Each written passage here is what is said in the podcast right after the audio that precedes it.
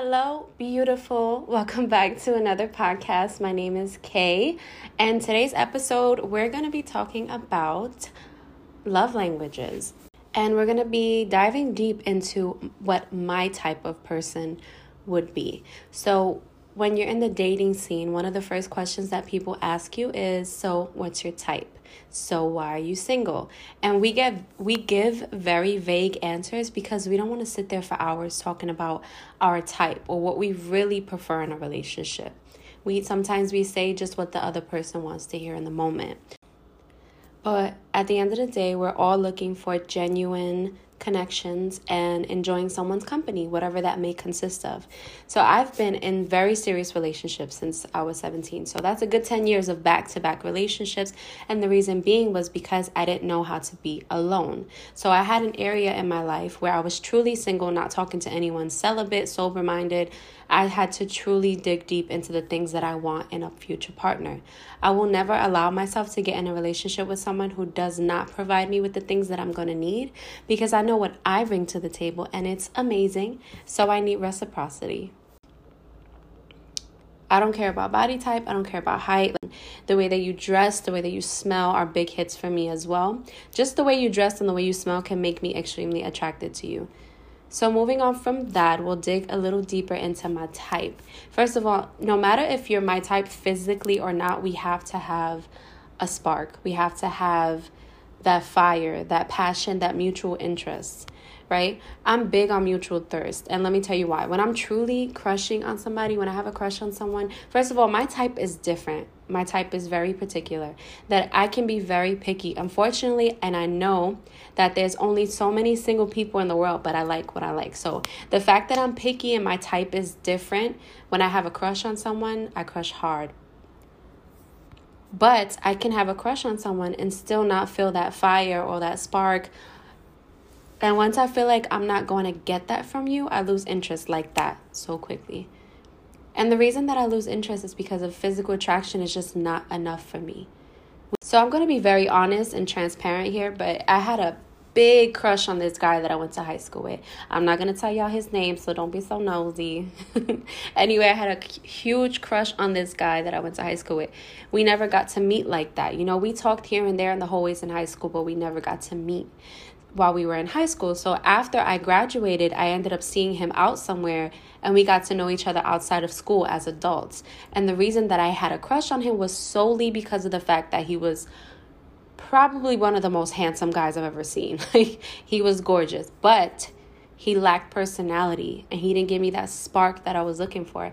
And when we kissed, I felt nothing. So we obviously had to stop speaking, and that's just to go to show you that I mean it when I say that a physical attraction will never be enough for me.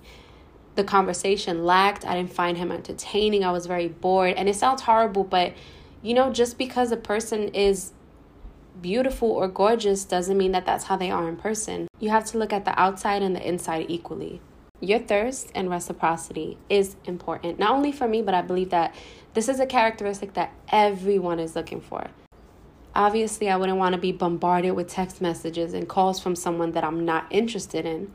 And I don't do it purposely, but it's because I don't want to waste your time or have you think that I like you when I don't. And I've had situations where I was just being nice and the person thought I was flirting with them and I liked them, but that was not the case. And I had to tell them, like, no, this is actually how I feel. It can't be too much, though. It has to be just enough. Great. Like, give me something to look forward to. Me looking forward to our conversation will ensure you that it's going to be an exciting conversation and I'm going to be excited to talk to you. And how can I be excited to talk to you if I'm talking to you every second of the day? I hope I make sense in explaining this. Basically, be thirsty for me, but still give me my space, because I love my space and I love my alone time. So I'm not sure how often people appreciate text messages or calls, but I'm only speaking for myself when I say at least once a day. If I'm truly interested in someone and if I talk to them at least one time out of the day, you'll keep me interested. One thing about me, if I like you, I'm texting you back right away. If I see the message, I will text back right away. I don't care for acting like I have so much pride to write back, or I have to wait a certain amount of time before I write back because I don't want to look thirsty or like I'm fiending. Like, no, I'm fiending to talk to you and you're going to know it. Like, I don't care because I don't have any pride when it comes to that. So I definitely would appreciate someone who is emotionally intelligent. And by that, I need someone who is in touch with their emotions and not so prideful when it comes to actually having feelings for someone. Someone who isn't afraid of having feelings for someone and who doesn't push them away but embraces them. I don't appreciate someone who is a pushover or who lets people walk all over them, but I do appreciate someone who turns the other cheek when it comes to drama. I can be attracted to you, but if I see that you talk too much or you gossip too much or you're just always in some type of drama, that's definitely going to turn me off, and I probably won't be able to be with you. And that goes for friends as as well. If I if I'm have if I have a friendship with someone and I see that they're talking too much about people behind their back, they're doing so much gossiping, they're always in messy situations, that's never going to be a friend of mine. I'm very big on people being receptive, and when I say that, I mean just being open-minded and accepting, receiving other people's emotions and feelings and dealing with them in a kind way instead of pushing them away, because everyone has feelings. So everyone's typical answer for their type, they people usually say, I just want someone that I can relate to. I just want someone that I have things in common with. I think that's really how people think nowadays, but I can't say the same for myself. If we don't have anything in common, that's perfectly fine with me, because to me, opposites attract. So, moral of the story, find out what's your love language and find someone that's going to give that to you and work on things. You're never going to find someone who's perfect and has every single quality you're looking for. That's unlikely. You most likely won't be able to find a person that checks all of your boxes. And if you do, God bless, because that really doesn't ever happen. But I think that it's best to find someone who's open-minded to the qualities that you appreciate and are looking for. So my example would be, if you're a romantic and the person that you meet or you're dating isn't a romantic, but they're open-minded to being one, then that's something you can work on. And it'll be almost hopeless to make it work with someone who's closed-minded. And it's just someone who's very set on who they are, and they won't want to change for you, for anybody, no matter how much they say they love you. If you go into a relationship thinking that you have absolutely nothing to work on and you're just perfect and you're not going to change for anyone, that's not a good mindset. And most likely your relationships are not going to work. The whole cliche of someone loving you as you are, yes, you absolutely, I can love you as you are, but you still have to make positive behavioral changes to make yourself a better person in order for us to be able to thrive. So what are my love languages? But I had to really, really think about this answer. So physical touch is definitely important for me. I do like a little hand grab. I do like a kiss on the cheek. I do like a random hug from behind.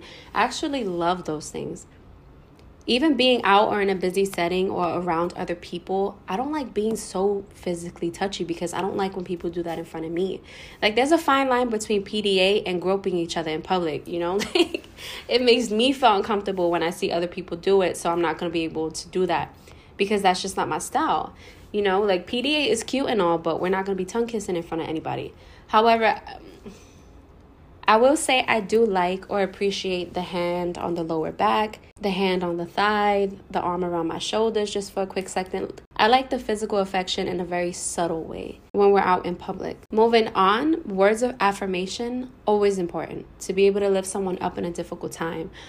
Honestly, I love telling someone how I feel about them or how attracted I am to them through text, though.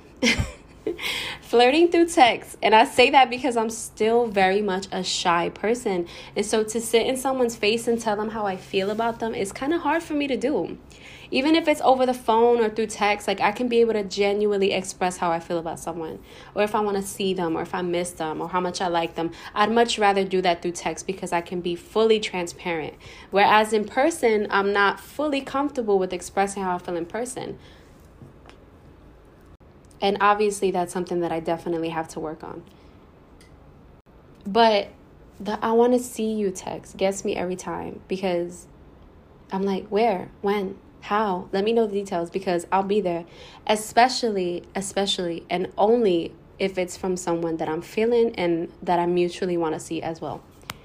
Because we've all gotten a text from the wrong person, right? That says, I want to see you. Where you at? Let's meet up. And if it's from someone that I'm not feeling like that, or I'm hesitant about, I'm just not going to give you the type of, I'm just not going to give you the time of day. I'm, I'm not going to ignore it, but I'm definitely going to deny it, because no, thank you. I'm not going to waste my time with anyone who my body is not on fire for, or there's no passion there. No, thank you. I'm not going to waste my time, and I'm not going to waste your time either. So being a good texter for me is important too. And I will say that if you're a bad texter, it's okay. It's fine. Because it kind of makes it a little more special when someone is a bad texter, but they still make time out of the day to talk to you and to text you or to give you like a little call. Like that's that's very special. So being a good texter is cute, but it's not all there is to it when it comes to dating. Like it's okay if you're a bad texter. That's fine. Because I know people have their own lives. We're all busy. I'm a full-time mother. I'm a full-time worker. And I have hobbies and things that I do outside of those things that take up my time. But that makes it even better when you can have like a nice back and forth conversation, especially those late night texts. Like those are my favorite. Like after six p.m. when I'm already home, relaxing, just showered, got out of work, I'm laying in bed watching a movie, but ignoring the movie because the conversation is entertaining enough, that I enjoy. Late night texts that can go for hours and hours. And how do you know you're really liking someone? When you sacrifice your own sleep to continue talking to them, because the conversation is just that good. And I love those kind of conversations. You can be playful, you can be funny, you can flirt. And I may fall asleep, but it's all good. It means our conversation makes me not look at the clock. I'm in bed at a certain time every night, and time management is important to me. So when I'm not even looking at the at the time, like that, that makes it special. Gift giving is a big thing for me too. I think everyone does love receiving gifts, and I'd be lying if I say I didn't. But I love giving gifts more. That's truly a love language for me. And we can be dating or together, and I'll be making mental notes whenever you say something, or whenever you talk, say something that you need, or whenever you need it, that you want a pair of shoes or something just as simple as that. I'll just get them for you without expecting anything back. It's just the look on the person's face, especially because I care about them. I want to, you know, fulfill their needs, whatever that may be, even if it's a small gift. And I thrive on holidays like Christmas and even Mother's Day, Father's Day. Like I may not get the most expensive gift, which I have before. I've gotten like gifts that were hundreds of dollars. But I think the the most sentimental gift is the one that I like giving more. And of course, quality time is always important. Now, this one is a bit tricky for me because I do love my personal space. I'm able to not be so distracted on my phone. I'm able to write things down. I'm able to meditate and do yoga, work out, whatever it is I need to do. And there's a lot of things that I do when I'm by myself that I basically just make sure that I get myself ready mentally, physically, spiritually for the for the week coming up. And I usually do those self-care days, and I need someone that's going to understand that my personal time and my quality time with myself is so important. So obviously, if I'm dating or seeing someone, I would love to see them for maybe two or three times out of the week. And when I say that, I when I say see them, I mean I would love to spend a day with them, a full day, to talk, get to know each other, have a drink. Watching movies is definitely important. Recommending movies and T V shows to each other, watching them together. Just cuddling is important. That's always part of the physical touch that I absolutely love. Obviously, you have to find someone that is mutually interested in you, like mutually want, like you guys have to want to see each other mutually, want to text each other mutually. Like you can't pull that out of someone because it's unnatural to do that. You can't beg for someone's attention. You can't beg for someone to text you or call you or be interested in you or go out with you. If they really don't want to, then you need to move on because obviously their interest for you is not all there. There's people who are bad texters, but they have an interest in you. You know, like even if you're a bad texter, if you make an effort or make a move to want to see me all the time and actually make that effort to see me, then that's okay. That's perfectly fine. You're a bad texter, but our but our chemistry is, is still up there. There are people that have a great chemistry in person better than they do through text. And then it's the opposite. You have a good texting communication and you have a good texting chemistry, but when you're in person, it lacks. But when the person is a bad texter, and they don't feel chemistry with you and they don't want to see you as much and they don't, you know, they just don't bother, then they're just not into you. They're just not interested in you. So you can tell when someone is just not that into you, obviously. Like, and it could honestly be like they have people on the side and aren't worried about losing you or not even talking to you. Like not talking to you doesn't bother them. And that's mainly because their interest is probably elsewhere or they, they just don't care about you as much as they say that they do. So how do you know if someone is just not interested in you? Like, he or she is just not that into you. Number one, they're not contacting you as much as you want them to. It's just that simple. Like, just a nice text message. Hey, I'm thinking about you. How was your day? A little text message like that will show that you really are interested in someone, because you really care. So, you know, obviously before I do these podcasts, I do my research. So I research on Google, on everything that I need to research. I write a bunch of things down. Like, I don't just talk just to talk for no reason. Like, I listen to podcasts about this, the, these uh, specific topics that I come up with. And I, like I said, I do my research. So I'm not just speaking just to speak. Like, these are actual facts. And I was looking something up, and um, basically how to tell if someone is just not interested in you. This specific website says they keep blaming timing, work, their ex, their commitment issues, or whatever the excuse is for why they can't.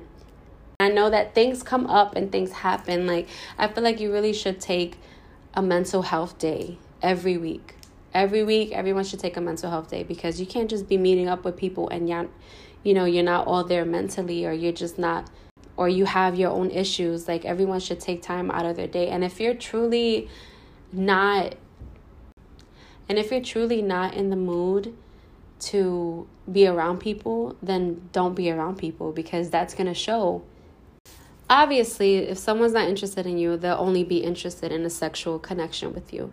Like, it's cool to be, you know, to just have someone that you're being physical with and just to have sex with. That's fine. But you can't, if that's the case, then you can't get emotionally tired or connected with them. So you have to be mindful of what you actually want. If you want like a booty call, if you want, you know, and you have to have that conversation with the person and be very open about that. Obviously, obviously they're not into you if they only call you up when they want something. Money, attention, even sex, a psychologist, like just someone that they could tell their situation to. Like, you can be all of that, but you have, you know, that person has to give you that back. And when they only randomly call you just because they want or need something, or just need their ego stroked, yeah, that is a red flag. This is a big one for me. Like, you can really tell that someone is really not interested in you or doesn't like you like that when they disappear. Like, when they have these moments where they just ghost you and they don't talk to you, and, you know, they, they, you don't even know who they are anymore. They, they completely just disappear and don't give you anything at all. So this is the last one. It says they're so busy. They have no time for the relationship. Nobody is that busy. And when someone is genuinely interested, they find the time.